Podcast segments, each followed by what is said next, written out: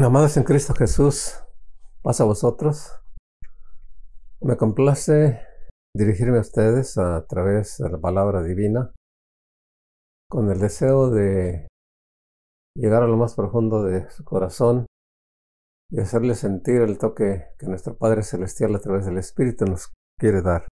Prosiguiendo con el temario que tenemos, hoy nos corresponde proseguir hablando acerca de la, acerca de la esperanza.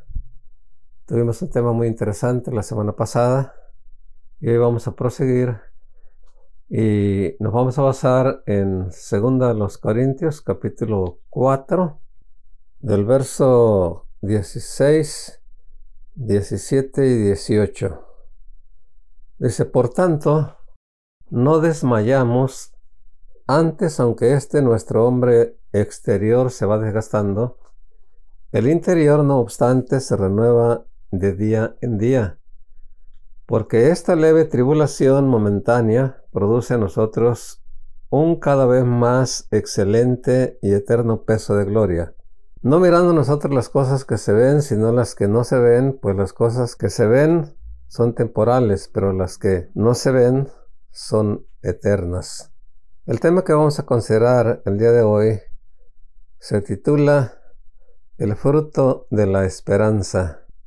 A través de la historia humana, nos damos cuenta que la mayoría de los seres humanos se han movido, se mueven y se moverán siempre a través de una esperanza.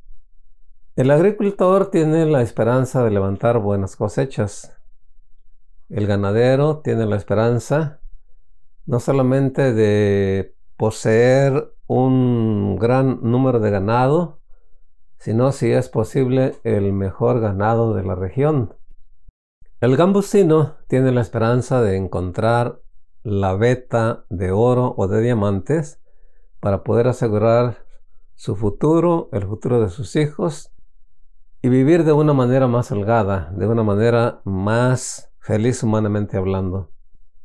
El estudiante tiene la esperanza de lograr una buena carrera para poder adquirir un buen título y poder convertirse quizá en un arquitecto, quizá en un doctor, quizá en un científico, etcétera, etcétera.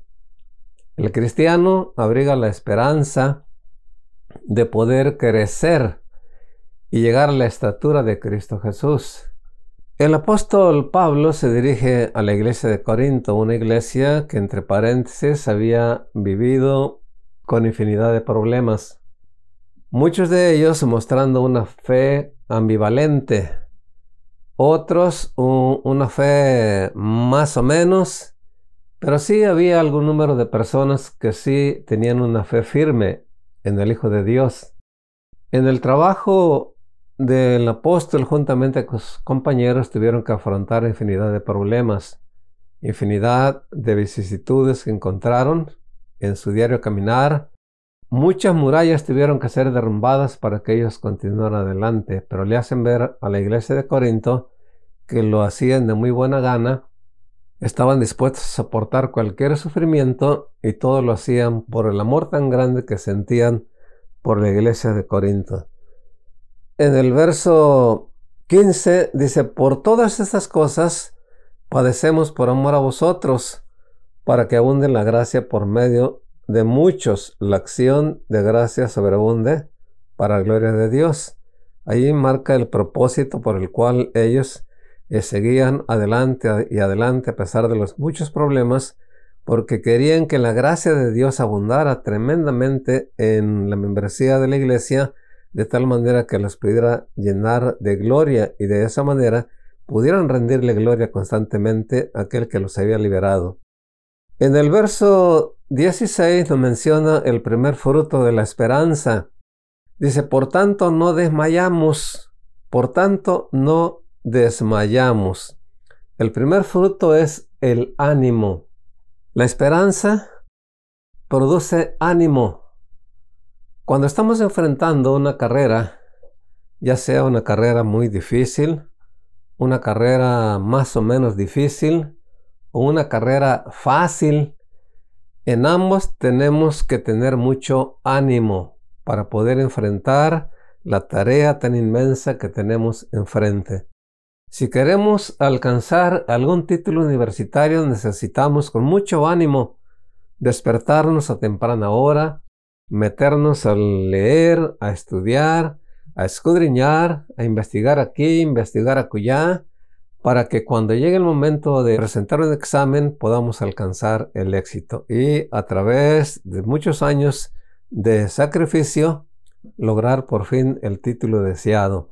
El ánimo lo necesitamos si las cosas marchan bien y nos convertimos en excelentes estudiantes, que obtenemos muy buenas calificaciones, sobresalimos en todo el grupo de alumnos. Aún así necesitamos ánimo. Que el ánimo nos impulse a seguir adelante, que nunca desmayemos, para que no haya ningún problema de que nos vaya a detener y ese, esas buenas calificaciones se transformen en malas calificaciones. Si somos personas que no tenemos un carácter completamente firme, necesitamos tener ánimo para poder vencer esa dificultad. Esa dificultad que muchas veces nos estorba. Cuando nosotros somos personas ambivalentes, hay momentos en que sentimos el deseo de avanzar, pero hay momentos en que nos detenemos y titubeamos. No sabemos si proseguir, si retroceder o estancarnos. En la vida espiritual necesitamos tener mucho ánimo. La carrera cristiana es una carrera excelente, pero tenemos que entender que es una carrera que está rodeada de dificultades. En el trayecto hay espinas, hay abrojos, hay precipicios, hay bestias que van a tratar de detenernos, de desviarnos o de devorarnos. Y necesitamos ánimo para no desmayar. Cuando los problemas se presentan en nuestra vida, lejos de desanimarnos, tenemos que doblegar nuestro ánimo, doblar nuestro ánimo para seguir adelante, confiando plenamente que hay alguien que siempre está con nosotros las veinticuatro horas del día. Ese alguien se ha convertido en nuestro compañero, se ha convertido en nuestro amigo inseparable, en nuestro consejero, en alguien que nos da fortaleza. Entonces tenemos que animarnos constantemente, con mucho ánimo, a enfrentar la carrera que, que estamos persiguiendo, porque hay una esperanza de llegar a la meta y poder obtener la corona que tiene preparada nuestro Dios para todos los que hayan vencido. En el número dos, tenemos que entender, dice aquí el apóstol Pablo, sabemos que nuestro hombre exterior se va desgastando. Sin embargo, el interior, no obstante, se renueva de día en día. La esperanza nos da fortaleza. Y esa fortaleza no solamente hace que seamos fuertes, que tengamos la fortaleza suficiente para soportar lo, los reveses, para poder eh, recibir con firmeza los éxitos y no tambalear, sino que nos impulsa a seguir adelante.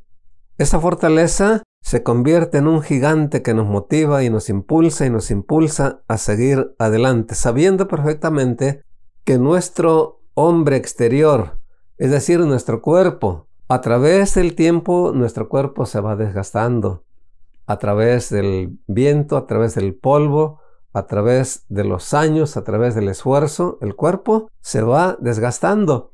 Pero dentro de nosotros hay una creación nueva, un cuerpo nuevo, un cuerpo que ha sido originado a través del Espíritu Santo, una mente nueva. Tenemos nuestros ojos nuevos, nuestro oído nuevo, nuestro olfato nuevo, nuestro gusto nuevo, nuestro tacto nuevo. Y ese hombre interior, a través de la relación que tenemos con Cristo Jesús, no solamente acrecenta nuestra esperanza de, de poder ser buenos discípulos de Cristo Jesús, ser buenos seguidores del Maestro, sino que acrecenta la esperanza de convertirnos en gigantes espirituales y continuar adelante con mucha fortaleza, sabiendo que tenemos el poder suficiente para vencer cualquier obstáculo, porque ese poder nos lo ha dado nuestro Señor Jesucristo. Esa fortaleza, lejos de menguar, día con día va creciendo más y más y más. Entre más nos relacionemos con nuestro Dios, nuestro ser interior se va renovando, se va fortaleciendo, se va vitaminando, hasta que se convierte en alguien tan poderoso que no fácilmente lo puede desviar el enemigo. Adquiere firmeza, adquiere convicción y una determinación fuera de serie que no fácil la pueden doblegar. El apóstol Pablo le dice a la iglesia, le menciona esas dos cosas muy importantes. Deben de ser personas con mucho ánimo y también deben ser personas con mucha fortaleza, fortaleza que han recibido de parte de Cristo Jesús.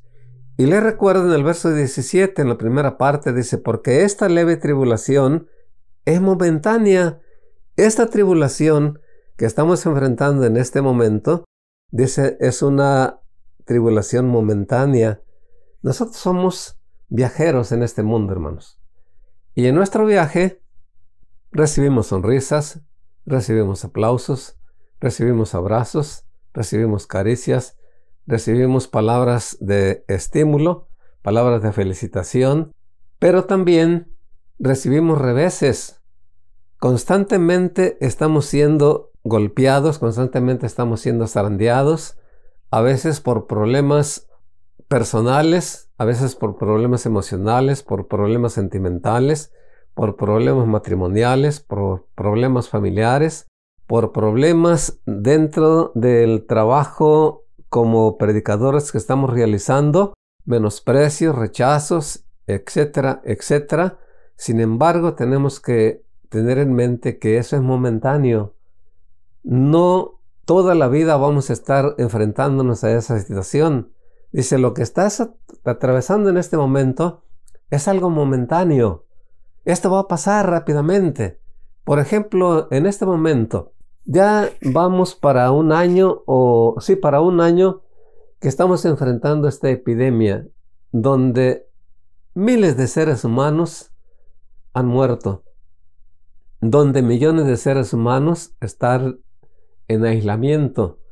Inclusive muchos de nuestros hermanos en la fe han muerto, muchos de ellos están en los hospitales sufriendo, batallando, y aquellos que no hemos sido infectados todavía enfrentamos otro tipo de problemas, quizá problemas emocionales, quizá problemas económicos por falta de empleo. La economía se ha convertido en un problema tremendo que a veces es muy difícil salir adelante con los gastos cotidianos, pero dice el apóstol Pablo, esto que estamos enfrentando es algo pasajero, es algo que va a terminar.